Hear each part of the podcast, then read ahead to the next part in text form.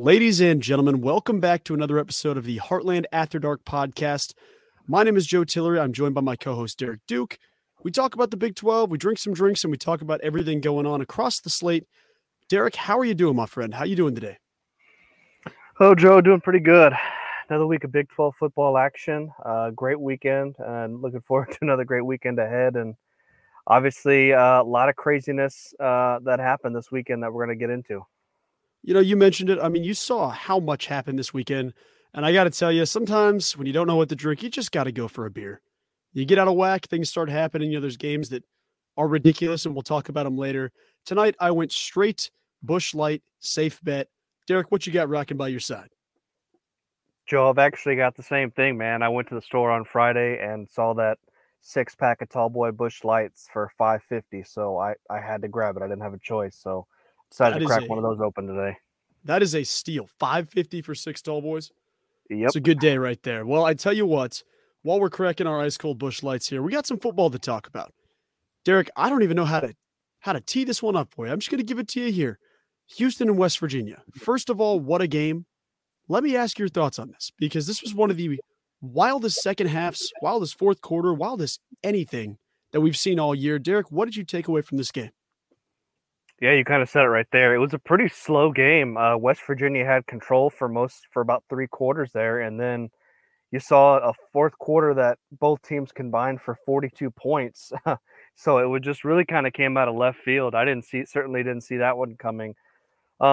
Just kind of for both teams here, starting with West Virginia, I thought they played a decent game on offense. I mean, you score 39 points against a team like Houston, you expect that to get the job done for them. Unfortunately, it didn't. They had some major breakdowns defensively, especially in the second half, and that secondary got absolutely torched. That's been an area of concern for West Virginia all season long. West Virginia looked dead in the water there for a second, and then, with under a minute left, I think it was actually under 30 seconds left, Garrett Greene throws that pass to Hudson Clement, and I think they score with like 12 seconds left to take the lead, and I'm like, oh, this is game over for West Virginia. They're going to escape Houston with the win. All of a sudden, Garrett Greene gets an unsportsmanlike conduct penalty. The kickoffs, push back, and Houston's in pretty decent field position. Donovan Smith makes a throw. And next thing you know, on the last play of the game, around midfield, he just chucks it down the field, and Stephon Johnson comes up with it. So just an absolute crazy last play. I don't think I've ever seen really anything like that in a Big 12 football game. The last Hail Mary that I can think of that really worked would have been, I think it was 2016, I'm thinking Central Michigan and Oklahoma State on that wild last play. And that pass actually didn't even reach the end zone. It was a guy that caught it 10 yards out and ran it in. So this one was really crazy for a tip drill, but I've never seen anything like that. And, I'll give credit here to a guy that we've been really, really hard on, Donovan Smith. He throws for over 250 yards. 4 touchdowns, no turnovers, by far his best game as a Houston Cougar. Man, I mean, you said it, looking through his stat line on the day, the guy had 6 incompletions, 21 of 27. He threw 2 touchdowns less than the amount of incompletions he had in the game. That's impressive. The dude played great. And I love there was a quote from Dana Holgerson after the game talking about just the drastic swing. He went from the most pissed off he's ever been in the history of the sport to the happiest he's ever been in 32 years of coaching, or whatever the exact number was. What an outcome. What an absolute outcome. Watching this game, you said it. It looked like this was West Virginia's. Obviously, they were stale for a little bit in the game, but the team looked like they had done it. I mean, 12 seconds, plus it's Houston's offense, even though they had been effective at that point, it wasn't something that they could rationally do in my head. I'm not going to be too much of a stickler about it, but the 15-yard penalty from Garrett Greene there, the unsportsmanlike, cannot happen. That's a tough look to start things off, but man, the thing I think about with this game, you can highlight specifics, you can look at team stats. One thing that stuck out to me was the amount of plays. I mean, West Virginia severely, beat out Houston in total plays. You had 82 to 53 in this game. Obviously, there's 1,000 plays in the fourth quarter there for both squads. But what I take away from this is this game just shows me how crazy the Big 12 is. This is a game that I think everybody had West Virginia written in for, except maybe Donovan Smith and Dana Holgerson. This is a crazy thing to see how quick things change. You have West Virginia coming into the season, you're looking at Neil Brown like the first guy that's going to be in the hot seat and headed out soon, or one of the first guys for that matter. And then you get off to a couple of wins. You beat some good teams. It's like, hey, you know what? Look at what they've done. And they lose to Houston. Obviously, not just to dunk on Houston or something like that, but they've struggled this year. It's just a volatile league, and it's crazy to see the up and down on that front. You never know what's going to happen from week to week. And I would pitch you this.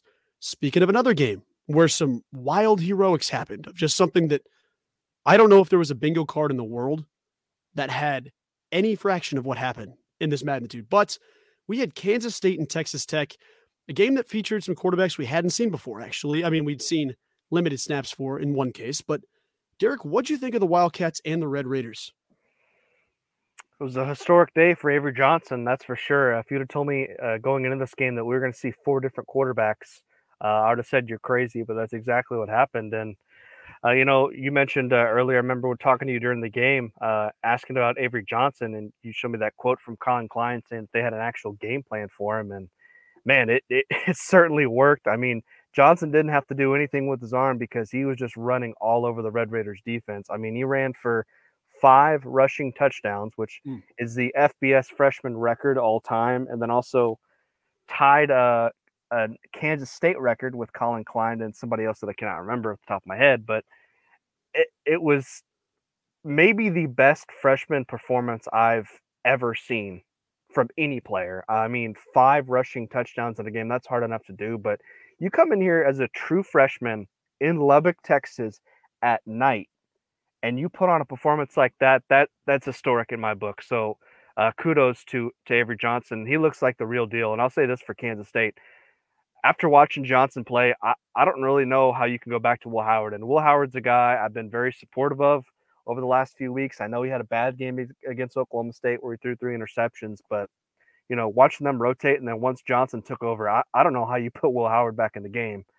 So for me, that's a really big question kind of coming up for Kansas State. But ultimately, Johnson led them to that victory, and that was huge, man. That was big. And I believe I saw a crazy stat, and I don't want Iowa State fans to come after me again, but it was, I think, the third quarterback in Big 12 history to rush for 5 touchdowns in a game.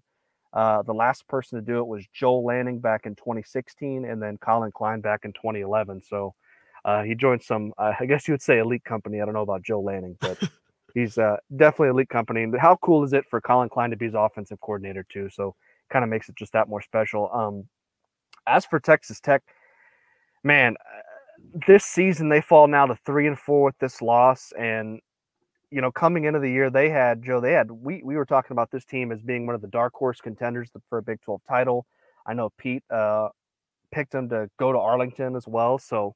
A lot of high expectations for the Red Raiders entering the season. I believe they were picked 4th going into the year, and now they fall to 3-4.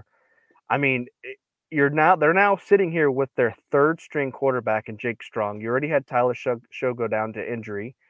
You had Baron Morton get injured in this game in the first half and didn't come out for the second half. And then now Jake Strong had to be the guy, the third string quarterback. And I'll say this. I love the confidence that Texas Tech had in this young man to throw the ball downfield 100 times, is what it seemed like. But when he throws 3 interceptions, at some point you gotta put the leash on him and kind of contain things a little bit. You can't just let him go out there and throw it 50-yard bombs and hope it works, because it wasn't working. And what I don't understand about this Texas Tech offense, earlier in the year they went away from Taj Brooks, who's one of the best backs in college football. And they shy away from him early in the season, and they kind of got away from the running game. Then they started feeding him a little bit. They had some success, and then they go back to where they were earlier in the year. You have a third-string quarterback. Why are you chucking the ball downfield so much? You had Taj Brooks averaging almost 6 yards a carry in this game. I don't understand what Texas Tech's doing offensively. Again, the confidence in Jake Strong must be incredible for him to just be thrown down the field that many times. But I don't know. I'm almost at a loss for words for this Tech team, and I think this is going to be another rough year for him, unfortunately, you know, especially after those high expectations. And Joe, I'll leave you going into this stat here. Texas Tech has not won 8 games in a regular season since Mike Leach was on the sidelines. They're already sitting here with 4 losses. There's no way they're going to get to 8 wins this year. That is ridiculous to hear out loud. That's crazy to think about all the great players they've had come through there. They've, you know, it feels like they've had some great seasons, but you know, you said it, to get to 8 wins, maybe I'm being this guy, but like, that's not the biggest feat in the world here. I mean, yes, 8 wins is still a great season. You should feel good about that, but that is definitely in the grasp of Joe McGuire. I know it's early in his tenure, but like everybody, you know, felt good, at least felt good about this Texas Tech team. I don't know how they've fallen out of favor this fast with Taj Brooks, because Brooks, I mean, even in this game, averaging upwards of 5 yards a carry, you know, didn't touch the ball a ton. I mean, he got 17 carries, which sounds like a lot when I say it out loud, but this was a game where why are you having your freshman quarterback coming off the bench and throwing it 28 times down the field, especially after 3 interceptions? That's not the way to get back into this game. I mean, you think about it, even when Strong comes out there, because I think Baron Morton finishes off the first half, then Strong comes out to start the third quarter, if I'm not mistaken. The crazy part about it, they had, you know, they go down the field, Jake Strong runs for, I think it was a 54-yard run down the sideline, and then gets the Red Raiders into the end zone. They take the lead, 21-17. And this was where the decision was made for Kansas State. We'll talk about that a little bit more in a second. But he goes down and gets the lead out of halftime. I'm sitting here thinking, okay, no matter what happens, hey, even if Kansas State goes and scores, it's a one-possession game. Keep your offense rolling, get the ball to Taj Brooks. Then when Kansas State inevitably has to crowd the line of scrimmage, that's when you can try to get some matchup on the outside. Because I know we've talked about it. You know, K-State's secondary hasn't been great this year. This game, I mean, they snagged 3 picks, and part of that is, you know, you're going up against a true freshman, or excuse me, just a freshman. I'm not sure if it's his first year or not. I think it was a true freshman, but I don't know what the game plan was there. That's one where you question the offensive coordinator, you question Joey McGuire, you question a lot of people in that organization to see how that game was handled. Now, touching to K-State, Avery Johnson is unbelievable. And I know we've seen him for 1 game. You saw him a little bit in some of the non-conference schedule, but you never saw him throw it. The dude has an arm. He is an athlete. That guy, man, I've been very vocal about Will Howard and supported him to this point, as we both have, because you think about it, hey, this guy won you a Big 12 championship last year. And it wasn't a convenience, hey, this is our quarterback, defense carries us, receivers carry us, whatever the case is. Will Howard was one of the best quarterbacks in the league last year. You know, top 2, top 3 guys, maybe 4 if you want to make the argument. This year, that regression is there, which I hate to say that word, but it doesn't look like the same Will Howard we saw last year. Avery Johnson is not letting any opportunity slip. 5 touchdowns in 1 game. The dude looks like he runs a 4-3 out there and has all the confidence in the world. I think the biggest thing, like, if I'm a fan and I'm sitting there saying, you know what, Will Howard won a Big 12 title last year. We've got some good things going. I don't know how you can even justify it based off the difference in the offense.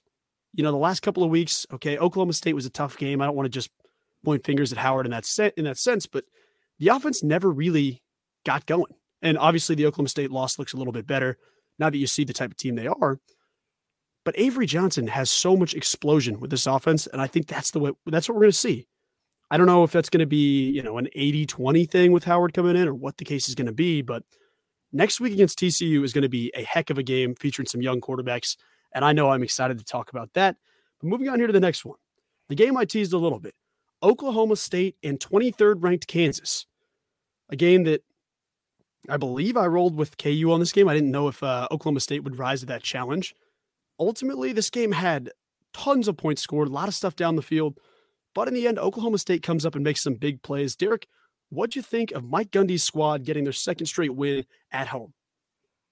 They finally gave the ball to Ollie Gordon. It's something that we've been waiting for all season long.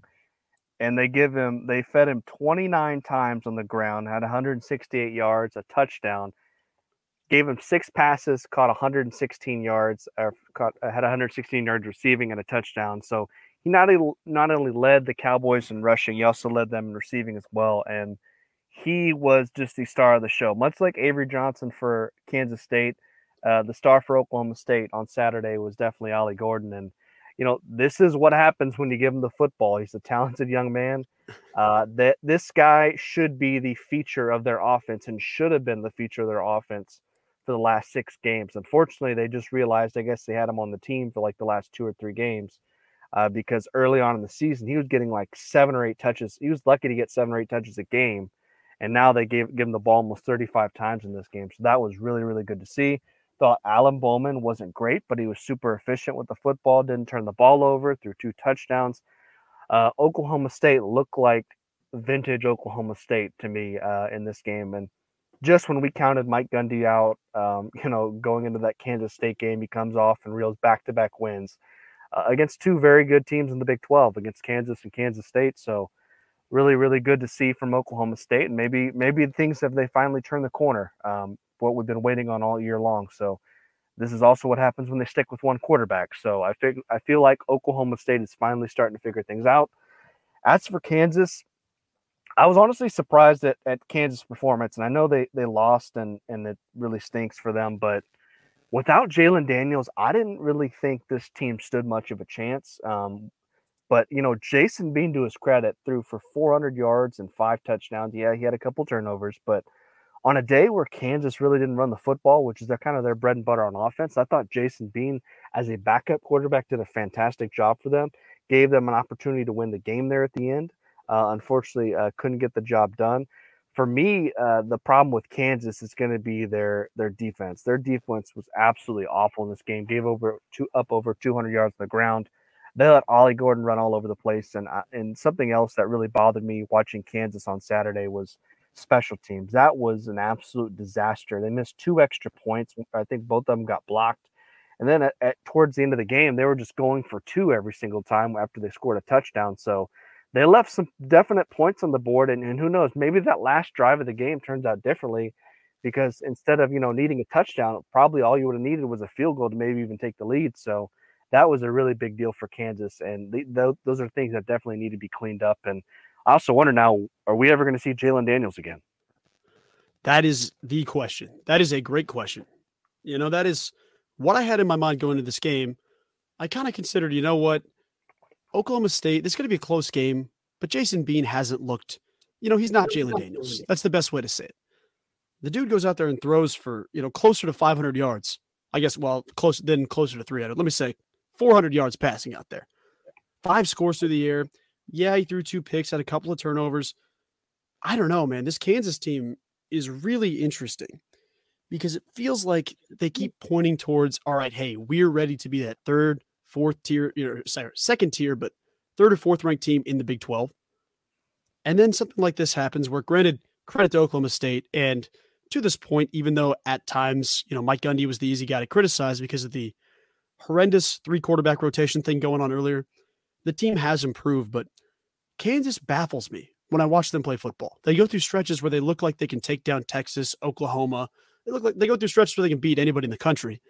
And in the next 10 minutes, the defense doesn't get much better, but it's horrendous play from multiple people. Things aren't going right. You mentioned the special teams. That was the hardest part to watch. 2 missed extra points, 1 blocked, 1 shanked, maybe 2 blocked. And then you go for 2 every time. And then the first one they don't get. Second one, there's some stuff going on. You can't have that, especially if you're going to win close games. You cannot have that. There's missed calls. You can talk about the potential offsides that people are kind of harping on in that last drive. But even if you convert that, you still have to go the rest of the field. You need a touchdown to get in. I don't know. It just didn't feel like a game where Kansas had the momentum in that second half. They had a commanding lead at times, but it didn't click. And I don't know what it's going to need. But you mentioned the Jalon Daniels thing. Sorry to keep harping on Kansas, but I don't know that we're going to see him this year. And I don't want to put that negativity out there, but this is his 4th straight game missed. Do you know off the top of your head? I believe it's the 3rd straight game. 3rd straight game. He was there in street clothes, still back tightness stuff. Haven't really gotten a ton of updates. It's just a weird situation to see, but Kansas, granted, you're not going to need Jason Bean to pass for 400 yards every game, but he's shown that he has capability to play well through stretches. This is a game that Lance Leipold's squad has to win, especially jumping in and out of the top 25 right there down the stretch. So that was kind of a tough one to see for KU. Oklahoma State, not a ton to say outside of Ollie Gordon's the man. What they did with Ollie Gordon, and we talked about it a second ago, this is what Texas Tech needs to do with Taj Brooks. That's what needs to happen. Give the guy 30 carries. It doesn't matter what happens on 1st and 10. The ball has to go to Taj Brooks. The guy's good enough. Ollie Gordon, you saw what happened. 100 yards rushing, 100 yards receiving. The dude was all over. Alan Bowman wasn't incredible, but did make enough plays, which is a good thing to see. Oklahoma State is going to be an interesting team to follow because against all odds, I mean, Mike Gundy is proving, hey, don't look past us yet. You know, it feels like the culture's stronger than everybody, myself included, thought to this point in the season. That's a huge win this week. I mean, that's a big one for Mike Gundy's squad. Moving on here next, I've got another game to talk about that wasn't very close. Plain and simple, was not a close game. Iowa State, Cincinnati, the four new teams still struggling with Cincinnati in this case. Derek, what'd you take away from the Iowa State Cyclones and the Cincinnati Bearcats? I take away that the Iowa State Cyclones are now in sole possession of second place in the Big 12 after this game. What a game for Iowa State. This is probably their most complete game that I can think of that they have played so far this season. Their win against TCU was pretty big, but I think this was probably on both sides of the ball their most complete game. Offensively, I thought Rocco Becht, his numbers aren't going to jump off to you on the stat sheet, but he was super efficient. 241 yards, 2 touchdowns, didn't turn the football over. Iowa State ran the football decently. But for me, offensively, Jaden Higgins was the man for Iowa State. 6 catches, 172 yards. He was looking like Randy Moss out there against the bad Cincinnati defense. And how about the Iowa State special teams making some big plays as well? Even had a fake field goal to score on that second drive. And defensively, I thought they did an outstanding job, held Cincinnati to just 214 yards and only 1 touchdown for the game. So definitely both sides of the ball, Iowa State got it done. And this is a team that I think is quietly starting to get a little bit of momentum that nobody's really talking about. But this is a team I really would not want to play if I wasn't a fan of an opposing team because they're definitely getting better with Rocco Becht in that offense. As for Cincinnati, I've compared them to Houston multiple times. I still kind of feel the same way. I know Houston just won had a big win against West Virginia, but man, I know Cincinnati's defense isn't great by any means, but this Cincinnati offense is so hard to watch. I mean, it really makes you want to put soap in your eye and not have to watch this thing because it is just atrocious. I mean, we've talked about Emory Jones at length here. I don't believe either one of us, Joe, think that he is a Power 5 starting quarterback. I definitely don't think he is good enough to get the job done in this conference. Yes, he's athletic as all get out, and yes, he's probably maybe the most athletic quarterback in the Big 12, but he cannot throw the ball. He's not efficient with the football. He makes bad mistakes. He turns the football over. It's just the same thing over and over and over, and quite honestly, I'm tired of seeing it, and I think maybe Scott Satterfield was tired of seeing it because towards the end of the game, we saw backup Brady Lichtenberg kind of come in for that last series, and Emory Jones was completely healthy. So maybe now there's a quarterback controversy in Cincinnati because I think it definitely needs to happen or at least be discussed or have a thought about because you can't just keep rolling with this same pathetic offense and expect the same results. And I think I texted you the stat, Joe, on Saturday after the game, but Cincinnati now in their last 24 offensive drives at home has scored just 1 touchdown. I mean, that's pathetic. I don't have any other word to describe it. And last thing I will say is that this is, I don't know if you know about this, Joe, but this is actually the newest rivalry game in the Big 12. It is labeled as the Chili Bowl. The Chili Bowl, Cincinnati fans like their chili on noodles. Iowa State fans like their chili with a cinnamon roll. So congrats to the Iowa State Cyclones for winning the first ever Chili Bowl. I will say speaking from the farthest part away from experience in this sense, I have tried neither of those combinations. Have you had any cinnamon roll or noodle combination with your chili? I did not. I said something on Twitter earlier in the week about it, and people acted like I was the crazy one for never hearing about that combo. The cinnamon roll combo. So maybe next time I make chili, I'll make a batch of cinnamon rolls to go with it. I'll tell you what, it might be a dark horse candidate. Let me do an exercise with you real quick. And not to put you on the spot here, but to keep talking about Emory Jones and Cincinnati a little bit. I agree with everything you said. Cincinnati did not look good. 1 touchdown in 20 plus drops. That's horrible. That is absolutely terrible. Let me do an exercise with you here. I'm going to read you some quarterbacks in the Big 12 Conference. The starting quarterback for everybody. Real quick. Who would you rather have? Dylan Gabriel? Easy. I'm not even gonna have to pitch that one to you. Rocco Becht or Emory Jones? Rocco. Quinn Ewers, easy. Yep. Combination of Will Howard or Avery Johnson? I'd take it over Emory. Alan Bowman? I'd take Alan Bowman over Emory. Garrett Greene? I'd take Garrett Greene over Emory Jones. How about Jason Bean? I mean, I'm going to say Jason Bean because Daniels is sidelined for the foreseeable bit. After watching Bean against Oklahoma State, I think that's a definite yes. Well, since I based the last one here, how about Josh Hoover? One game into his TCU career. That's maybe a toss-up, but, after, at least Josh showed me something that he can throw the football, so I'll give it to Josh Hoover. Then I don't want to toss out a true freshman that hasn't, I don't know who's going to be back next game. So maybe Baron Morton, Texas Tech. That's the answer. Yeah. Look at all the quarterbacks across the board. Is there anyone in the conference that you would willingly choose right now that you choose Emory Jones over? Yeah, I think it would have been him between a toss-up between like him and maybe like Donovan Smith. But after Donovan Smith goes out and throws 4 touchdowns and, 400 yards or whatever it was, I think I'd have Donovan Smith over Emory Jones right now. Exactly. So I would say this. Sorry to drag that out a little bit, but the emphasis is important here. Donovan Smith is probably the best answer you would say that's close. There's a case, obviously Josh Hoover one game in, but he looked great in his first game. I know it's early, but that's the case. When you look across the board here, Emory Jones is not delivering. He is not the guy. And then I'd pitch you this. If Chris Kleiman and Kansas State sit down a defending Big 12 champion in Will Howard to try a true freshman out there. And I don't think there was any health injury involved in that situation. Will seemed to be, active at multiple points in the game. Cincinnati has to do something. Absolutely. And I know it's not just as simple as say, oh, it's the quarterback's fault, because that's kind of lame sometimes, but Cincinnati has so many issues on their offense right now and their defense. Everything is having issues. There needs to be a change. Scott Satterfield has to do something. Whether that be starting with Emory Jones or starting with whoever else on the roster they feel good about, you're not going to win games this way. That is just plain and simple. You're not going to win games this way. So sorry to be a little harsh on the Cincinnati front, but I'll move on over to the Iowa State front. You said it. I mean, this is a Matt Campbell team. This is just the most Matt Campbell team of Matt Campbell teams.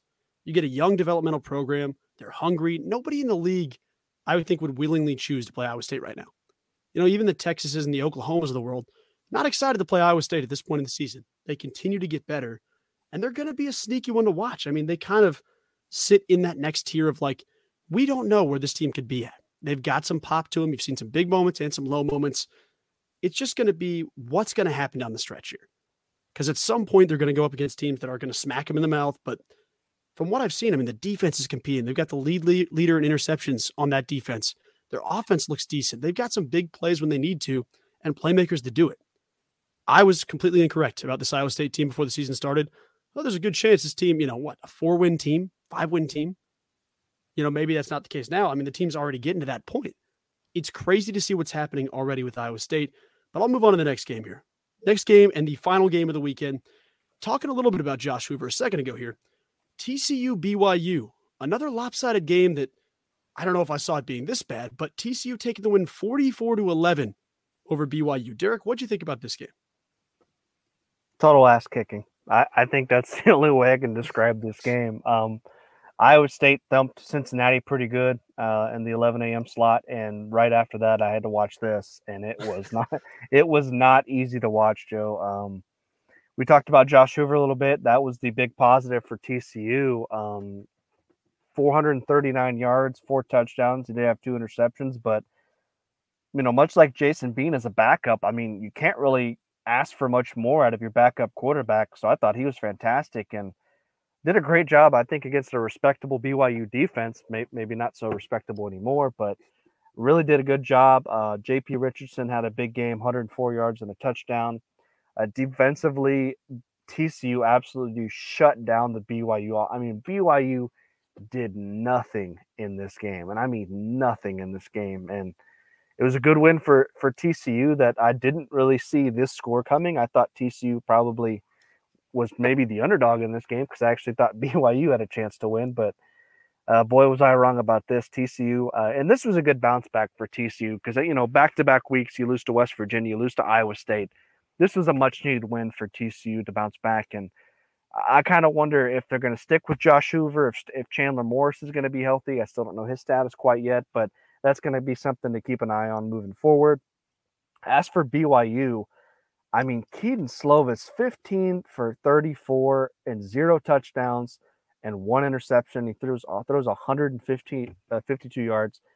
That's absolutely pathetic. BYU, you know, much as the regular season, you know, much as the years went on, they cannot run the football. They didn't run the football early in the year. They still can't. They're averaging less than 3 yards a carry. I mean, this offense was just, it was pathetic, Joe. I don't really know what else to say about it. It was much like Cincinnati's performance against Iowa State. This was just really, really bad. And how about this? They go on third down. They go 2 of 14 on third down, and they go 1 for 3 on fourth down. I mean, they weren't even moving they were not even moving the football at all. I mean, it was really tough to watch. And, you know, for BYU, there's another interesting stat I'll kind of get to here. And I believe here, let me see the stat here, Joe. So with the loss against TCU, BYU is now 14-14 in day games since 2019.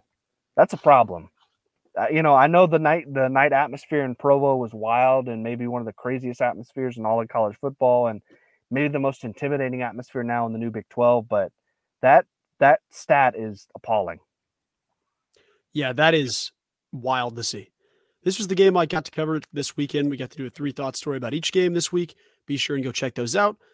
In this game, I mean, I was struggling to find anything to mention remotely positive about BYU. I mean, this was not a good look. And even today, we wrote a story today on the website. You can go check it out. There's a quote from Kalani Sitake after the game, basically where he reflected on his entire life, it felt like, based off the outcome of the game. He talked to the Salt Lake Tribune, basically saying, all right, this is what happened in the game. They completely exposed us in a lot of different ways. I have got to reassess a lot of different things. That is awful. That is, I mean, you're saying the right thing. I get it. But that is a horrible feeling to walk away from, especially in a game where you're picking up steam. You've already got 4 wins, looking to be like the most well-equipped of the 4 new schools, which I don't think many people picked BYU to be that team this early. That was a total collapse, malfunction, catastrophic failure from the team. 44-11. And I know that there's the argument to say, you know, Josh Hoover, that's a heck of a game. And even as you're watching the game, the team really let off the gas in the third quarter, fourth quarter. Like, it wasn't there to score points. It wasn't there to go crazy. It was just to kind of get out of there. BYU could not get anything going the entire game. Even late in the fourth quarter, even late in the third quarter, they couldn't seem to get that going. I don't know, man. This is a tough game to have a positive takeaway from BYU. In terms of TCU, I mentioned it when we talked about K-State. Next week is going to be really interesting in that K-State TCU line with 2 young quarterbacks in Avery Johnson and Josh Hoover squaring off. That's going to be must-see TV in my opinion. And granted, because they are true freshmen, it could also explode in my face for saying that. But TCU looked great, man. The defense responded, which is the biggest thing you wanted to see. I mean, they have not looked good. They've got playmakers on that side of the ball. You know, Jamoy Hodge, a couple of big names. The biggest thing I saw, like you saw Colorado walk over them. And obviously now that has aged significantly worse than it looked at the time. They responded big. And BYU has put up some points against good teams. So it was a good weekend for TCU, and I think that they deserved this one. They've really been on the bad end of the stick here just to start things off, but it's a good sign to see as they continue forward. Coming up next, let's talk about some all-around thoughts on the weekend. Derek, what'd you take away seeing all these games? And you know what? This is what I think about it. Let me actually start here because I don't want you to take my thing. It blows my mind how much this league changes on a weekly basis. And I apologize if I'm stealing your thunder. Coming into this week, you see West Virginia. You see teams that have the likelihood of sneaking into Arlington if the certain thing goes the right way. Houston, obviously, kind of putting a pin in that for now. We don't know what's going to happen. Teams can lose to anybody in this league. I don't understand how drastically different these teams can look, but I tell you what, I love to watch it. Every game is exciting. You never know what's going to happen. And it was a great week of football. I'll let you jump in with that. Yeah, I keep going back to the word fall madness, and that truly is, that describes the Big 12, man. It is crazy week to week. It's like, 2 weeks ago we were talking about Iowa State and Oklahoma State like they were dead in the water, like those teams were bottom of the barrel of the Big 12, and here they are both in the top five of the conference standings. And I mentioned earlier, Iowa State is in second place with the 3-1 conference record, and it's truly amazing from, like you said, week to week, how much things change and shift. And, teams that you thought were going to be really good this season, they kind of fell flat, and teams that you expected, nothing from have really been surprising. So for me, that's kind of just my takeaway overall. I mean, this is the second straight week, Joe, where every single underdog besides one, I believe, won. This week we had 5 games.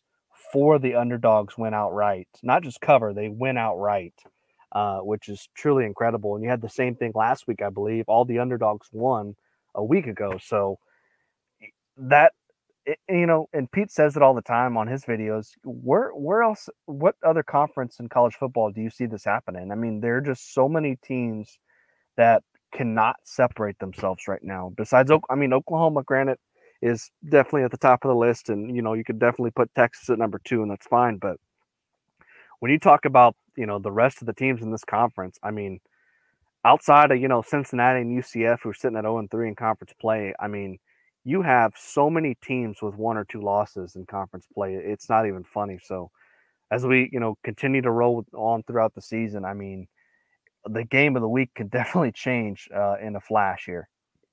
You said it, talking about the underdogs, we've seen 2 straight weeks where the underdogs have looked incredible. That trend may continue. We've got some good lines to talk about heading into week 8, which I'll read through now. We can do some game picks off of them. Starting off, we've got the Baylor Bears on the road at Cincinnati. Baylor is getting 1 point there. Cincinnati favored by 1. Oklahoma State at West Virginia. West Virginia favored by 2 in Morgantown. Texas Tech, 2-point favorite at BYU. That game's in Provo. These are where the lines start to get a little big. UCF taking on the Oklahoma Sooners. This game is in Norman. UCF is getting 17 points. Oklahoma favored by 3 possessions in that game. And sticking with that message, Texas taking on Houston. This game's in Houston. How about a 20-point line? Texas favored by 20 over Houston. And to round things out, TCU +6 at Kansas State. Derek, let's start here and we'll go through the list. I'm going to toss you Baylor at Cincinnati here. Baylor getting a point as the underdog. What do you think about this line?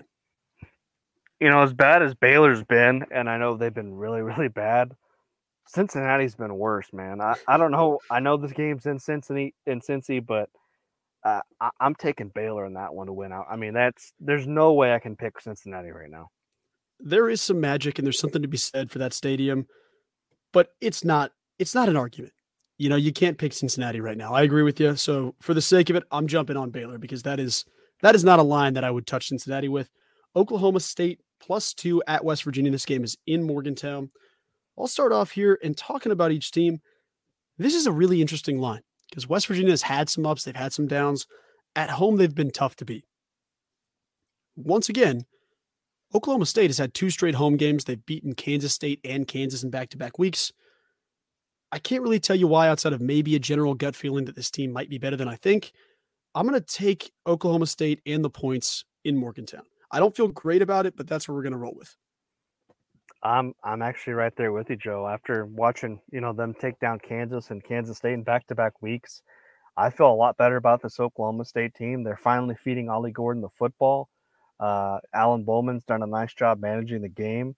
I still think they need to work on some things defensively, but I'm going to be curious to see if that Houston game has broke West Virginia. If they bounce back this week, that'll definitely tell me something about this team and where they're headed. But if they don't, I think this could be an Oklahoma State team that could maybe win by a touchdown in this game. Well, I'm interested to hear what you have next, and I'm glad you're going first on this one. 2 teams that had some tough weeks this past week, Texas Tech and BYU. The game is a 2-point spread. Texas Tech favored by 2. That game is on the road in Provo. What do you think about that game?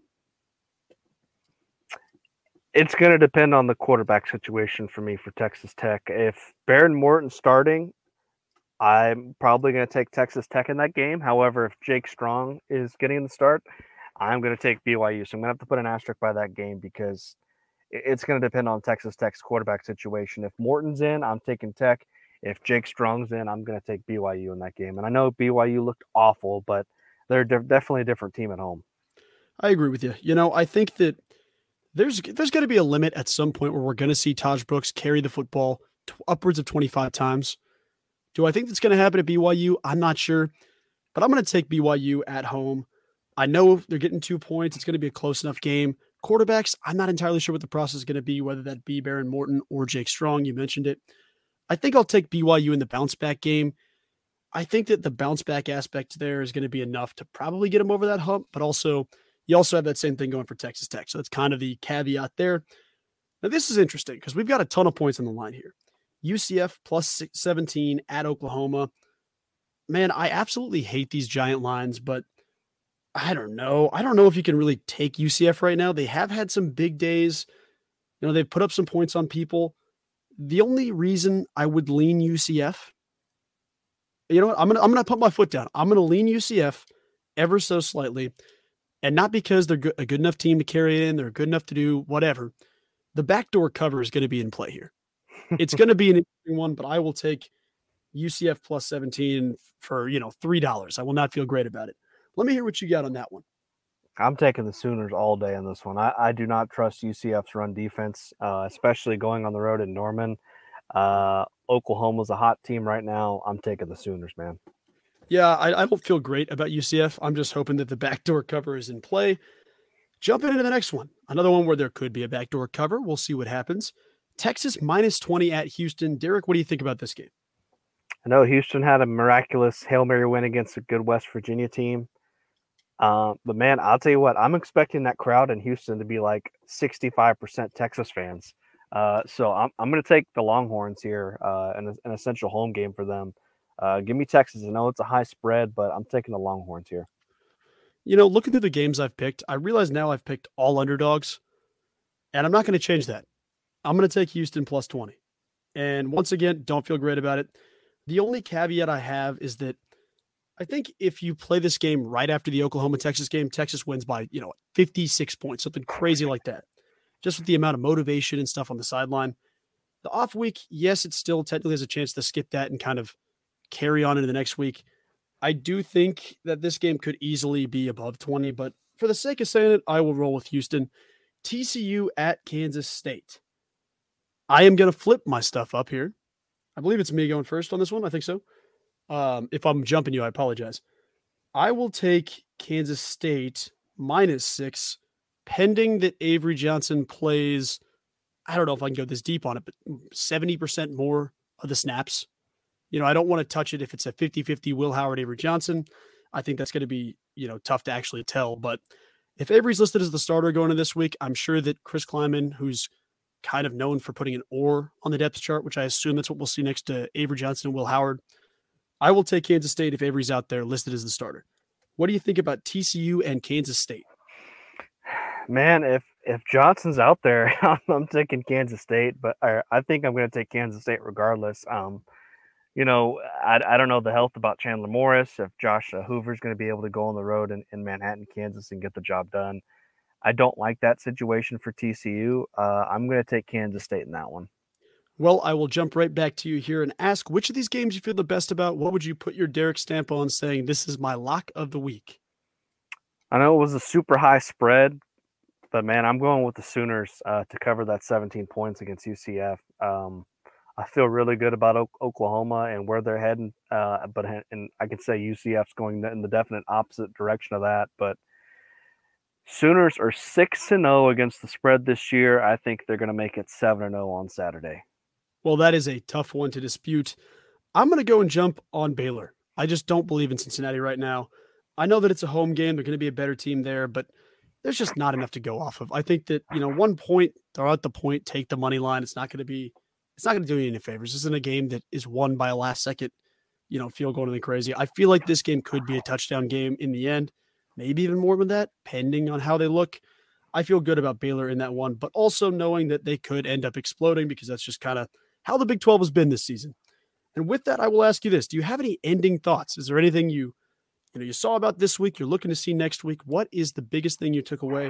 And what are you looking forward to going forward? I think just another week of great matchups, man. You know, we talked about earlier and our kind of overall thoughts, just the craziness that what's going on in the conference from week to week. And this week was another definite shakeup. Who knows what's going to happen next week, man.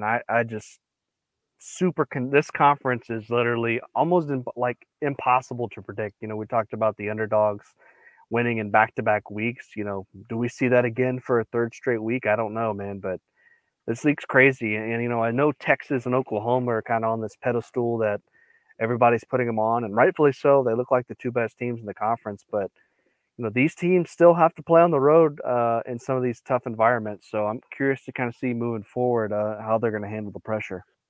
I agree with you, first of all, but I think the thing that I'm really excited to see this week, there are some really great young quarterbacks in the Big 12, and I can't wait to see them get another taste of action. We talked about Avery Johnson, Josh Hoover, Rocco Becht, obviously getting better with every week. There's a lot of names that I think could be the next wave of the Big 12, and I cannot wait to watch them square off.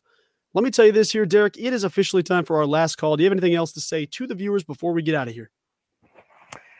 Nope. I think we're kind of wrapped up and good. It's a lot of teams on the bye week. Feels like it's been a really big slowdown compared to, you know, we had 14 teams playing for 3 or 4 weeks in a row to start off the year, but it's almost like we're kind of getting a little break here, but pretty soon here, things are going to start heating up as the conference title race picks up.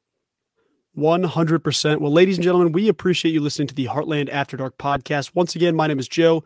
That's Derek. Thank you so much for joining us. We hope you have a wonderful rest of the day. Enjoy your football weekend, and we will talk to you soon.